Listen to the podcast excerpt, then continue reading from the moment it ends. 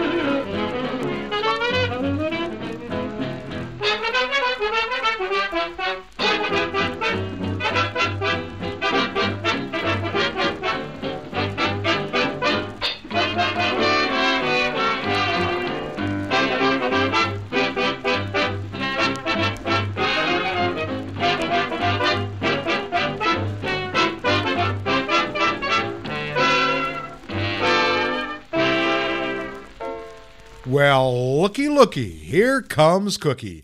written by Mack Gordon and performed by Teddy Hill and his orchestra, with Roy Eldridge, Bill Dillard, and Bill Coleman on trumpets, Dickie Wells on trombone, Russell Procope, Howard Johnson on alto sax and clarinet, Chu Berry and Teddy Hill on tenor saxes, Sam Allen on piano, John Smith on guitar, Richard Fulbright on string bass, and Bill Beason on drums. Okay, why this album for this episode? Mostly because I wasn't going to let Jazz Appreciation Month go without a featured trumpet player, and it is such a delight to listen to Eldridge with his quick tempos and smooth delivery. We played sections from the first album in the box set a few months ago. The first two records are Louis Armstrong recordings. Eldridge also has two records in this box set, hence the part one in the title of this episode. It was this box set that truly introduced me to the musician known as Little Jazz.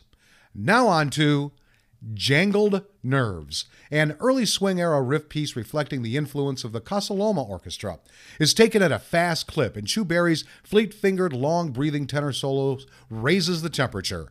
Still, tempo and beat are not high enough for Roy, who deliberately speeds things up with dramatic entrance. Few, if any, musicians could handle this kind of speed so well in 1936 or thereafter, for that matter. He gets fine support from Sid Catlett's drums and Israel Crosby's bass. The trombone solo is by Fernando Arbello. It was with this Fletcher Henderson band that Roy firmly established himself in the world of jazz. This was recorded April 9th, 1936.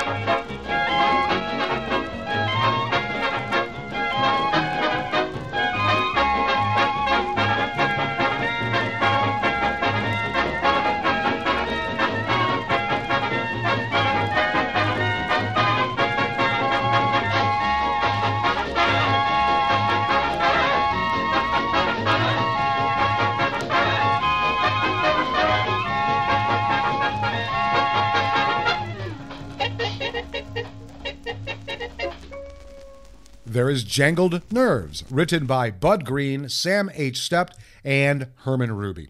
It was performed by Fletcher Henderson and his orchestra with Eldridge, Joe Thomas, and Dick Vance on trumpets, Fernando Arbello and Ed Cuffee on trombone, Buster Bailey and Omer Simeon on alto sax and clarinet, Chu Berry and Elmer Williams on tenor sax, Horace Henderson on piano, Bob Leslie on guitar, Israel Crosby on string bass, and Sid Catlett on drums. Okay, let me introduce you to the record I chose for this episode.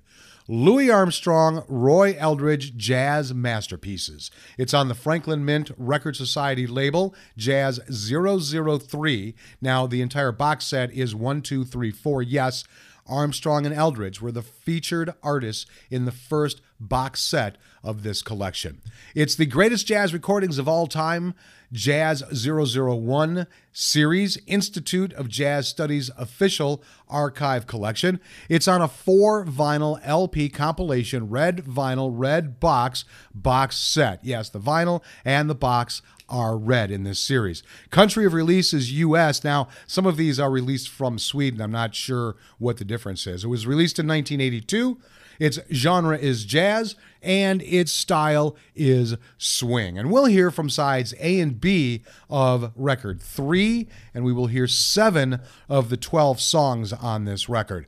I definitely wanted to play more tunes like Wabash Stomp and Heckler's Hop, and the pace he took the popular St. Louis blues was beyond any tempos I've heard that song played. So give his versions of those songs a listen when you get a chance. Now, I'm going to read the first three quick paragraphs from the liner notes from his section of the booklet. Louis Armstrong lived long enough to become an unchallengeable institution, but there were times during his career when he was fair game for the spirit of individualism and assertiveness that he himself had unleashed within jazz. The first to challenge Louis were older established trumpet kings such as Freddie Keppard and Johnny Dunn. They fell quickly because they simply could not approach Louis's command of his horn and of the music. But younger men, once his disciples, were beginning to lock horns with him in earnest by the late 1920s. One such was a jazz trumpeter born in Pittsburgh, Pennsylvania on January 31st, 1911. David Roy Eldridge found his style only after listening seriously to Louis in 1931. Before that, he could play very fast and very high, but by his own admission, had little content and structure to offer. When he realized that Louis used his awesome facility to tell a story in music, it was the revelation needed to launch Eldridge on his own true path. That path made Roy Eldridge the most influential trumpeter after Louis and one of the founding fathers of modern jazz. The young John Birks Dizzy Gillespie was one of his most fanatical followers. Roy further extended the range of the trumpet, firing off stratospheric notes. He played faster than anyone before him, inspired by saxophonists rather than by trumpeters, chief among them Coleman Hawkins and Benny Carter. Now, we will hear more about his life later in this episode. So let's see what Discogs.com has valued this record at. The, the highest price sold was $20, the lowest price, $9.40, and a median at $12.09. It was last sold on December 2nd, 2021. I found a copy on eBay for $45 and a cap- copy on Amazon for $47.95. Now, my dad's copy is in really good condition. I, I think it's because these great plastic sleeves are, were so well designed and we kept them on there. The record, the box set, and the booklet um, are in very, very condition, very good condition. Although we did play this box set quite often. Um, by that time, we were both taking better care of our albums in our collections. Uh, so I'm going to say that this box set is worth twelve dollars.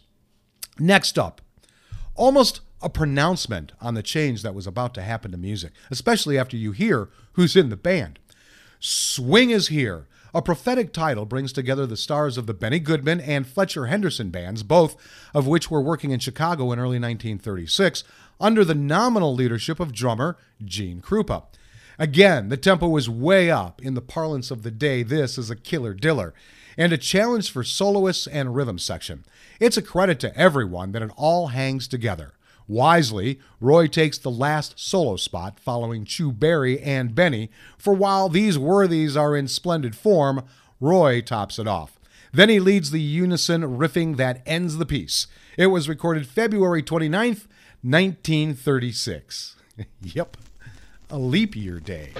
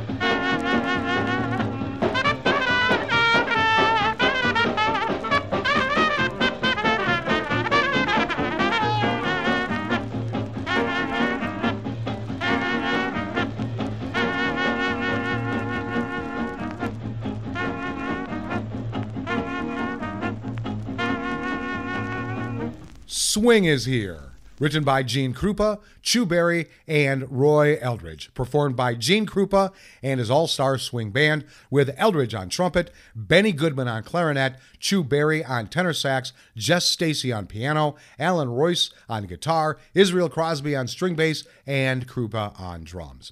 Okay, let's hear about our featured musician, born January 30th, 1911. This is from arts.gov. Also known as Little Jazz, Roy Eldridge was a fiery, energetic trumpeter, the bridge between the towering trumpet stylists Louis Armstrong and Dizzy Gillespie. Some of the great rhythmic drive of Eldridge's later trumpet exploits could be traced to his beginnings on the drums, which he began playing at age six. Eldridge's older brother Joe, who played alto saxophone, was his first teacher. In 1930, Eldridge moved to New York, heading straight to Harlem, where he gained work with a number of dance bands before joining the Teddy Hill Band. By 1935, Eldridge and saxophonist Chu Berry, who would later join the Count Basie Orchestra, were Hill's principal soloists, and after gigs, they would go around town on cutting contests, challenging musicians to see who could play the best. With his lightning speed and awesome range, Eldridge rarely lost. After Hill's band, Eldridge became the lead trumpeter in the Fletcher Henderson Orchestra, where his upper register abilities were highlighted. It didn't take long for Eldridge to exert himself as a bandleader, forming his own octet in 1936 in Chicago, a band that included his brother Joe. By the end of the 1930s, after freelancing with a wide array of bands, Eldridge gained notice as one of the swing band's most potent soloists. In 1941, he joined drummer Gene Krupa's band. Not only did he provide trumpet fireworks for Krupa's outfit, he also sang, recording a memorable duet with the band's female singer Anita O'Day on the tune Let Me Off Uptown in 1941. Later, after Krupa's band disbanded in 1943 in a period of freelancing, he toured with the Artie Shaw Band in 1944. Then Eldridge led his own bands, usually small swing groups. In 1948, Norman Granz recruited Eldridge for his Jazz at the Philharmonic, an ideal situation since Eldridge was one of the ultimate jam session trumpeters.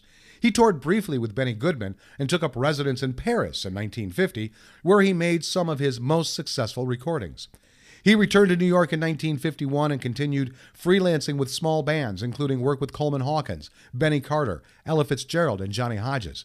He made notable albums for Verve Records alongside Hawkins and continued freelancing and leading a house band at Jimmy Ryan's Club in New York. In 1971, he was inducted into the Downbeat Jazz Hall of Fame. A stroke in 1980 stopped him from playing the trumpet, but Eldridge continued to make music as a singer and pianist until his death on February 26, 1989. Now, on to one of my favorite jazz melodies. I fell in love with the Louis Armstrong Jack Teagarden version of this song we played at the Cleveland Nostalgia Station I worked for.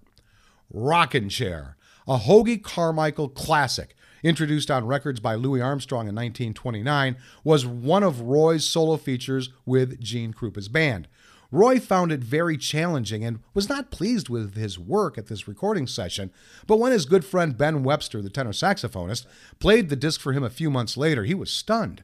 It was a masterly performance from first note to last. It is surely one of his very greatest. Even the humorous interlude in which he duets with Sam Musiker's clarinet doesn't destroy the warm, emotional climate. The arrangement is by Benny Carter. Krupa knows that Flash was by no means his only forte, supporting Roy with wonderfully firm press rolls. This version of Rocking Chair was recorded July 2nd, 1941.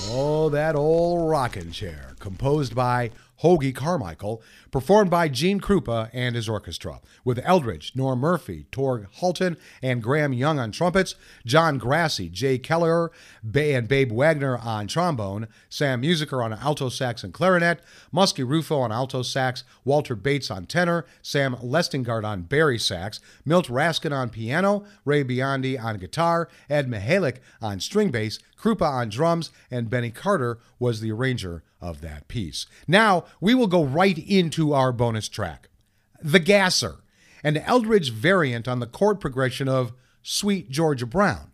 Finds him at the helm of a band much like his 1937 one, both in instrumentation and flavor.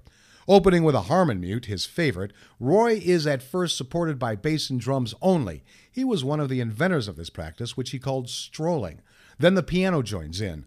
The tempo is fast but relaxed. Ike Quebec's big toned Coleman Hawkins inspired tenor takes a chorus, and then Roy, now without mute, essays two climactic choruses, saxes riffing behind him.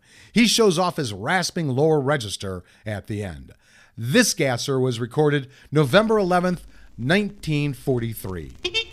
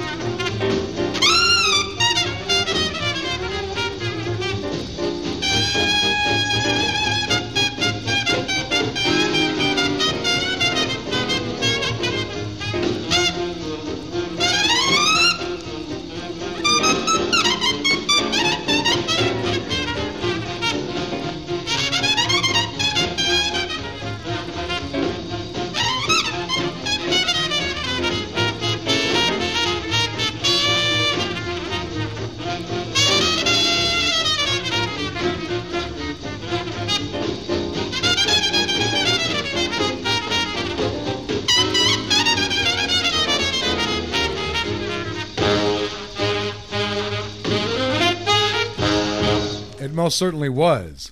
The Gasser, composed by Roy Eldridge, performed by Roy Eldridge and his orchestra, with Eldridge on trumpet, Joe Eldridge on alto sax, and he was the arranger of this tune, Andrew Goon Gardner on alto sax, Ike Quebec on tenor, Roselle Gale on piano, Ted Sturgis on string bass, and Harold Doc West on drums.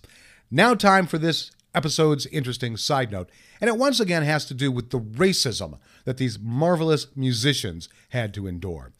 At a time when integration of musicians on the bandstand was still a subject of great controversy, Eldridge's presence in the brass section of these groups represented an important step forward. Yet Eldridge himself had to face frequent humiliation from club owners and the managers of restaurants and hotels.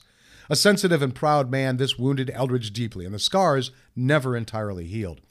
As the featured soloist in Artie Shaw and Gene Krupa's bands, Eldridge was something of an exception, as black musicians in the 1930s were not allowed to appear in public with white bands. Artie Shaw commented on the difficulty Roy had in his band, noting that droves of people would ask him for his autograph at the end of the night, but later on the bus, he wouldn't be able to get off and buy a hamburger with the guys in the band.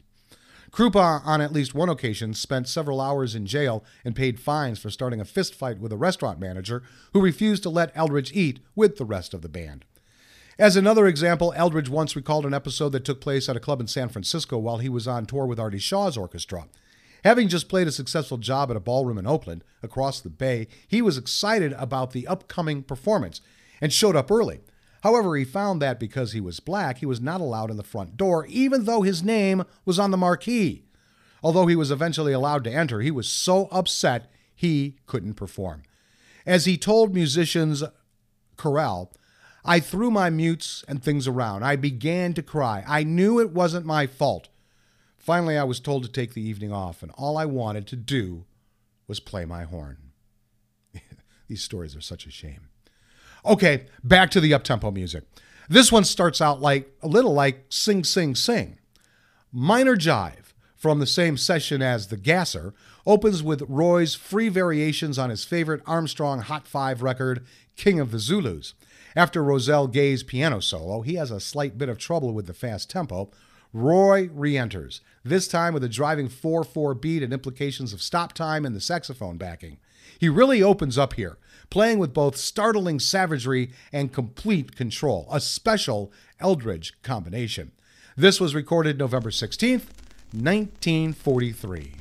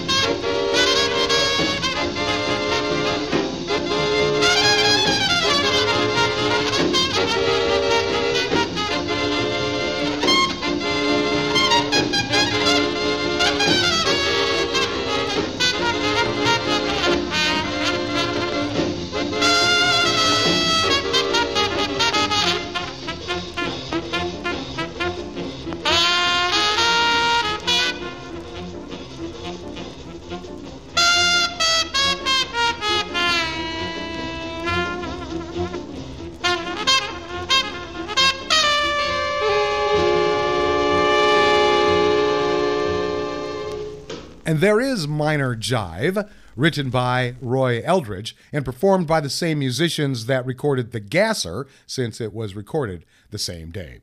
Well, I hope you enjoyed this episode as much as I enjoyed bringing it to you, and I hope you enjoyed Jazz Appreciation Month as much as I enjoyed bringing it to you. The Franklin Mint Collection is an extremely important part of my dad's overall collection because we not only shared the love of this music, but we shared the financial responsibility in collecting it. And you have to admit, they weren't kidding when they said that these are the greatest jazz recordings of all time. So we finished the first of two Eldridge records in the box set with Fiesta in Brass. An original Eldridge blues blasts off with the composer leading a powerful trio of trumpets. After Johnny Guarnieri's good piano solo, the trumpeters take two choruses apiece first Eldridge with Harmon mute, then Joe Thomas, a strong Louis man, and Emmett Berry, more influenced by Roy, both on open horn. They then join forces again Driving Home. This was recorded January 24th, 1944.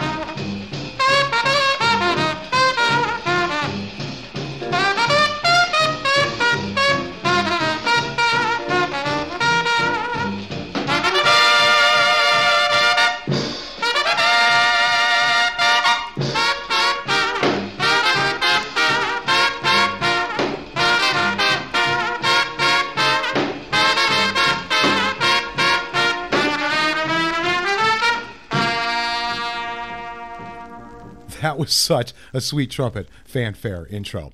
Fiesta in Brass, another Eldridge pen tune performed by Little Jazz Trumpet Ensemble with Eldridge, Emmett Berry, and Joe Thomas on trumpets, John Guarnieri on piano, Israel Crosby on string bass, and Cozy Cole on drums. And there you have selections from the Franklin Mint Jazz Masterpieces box set.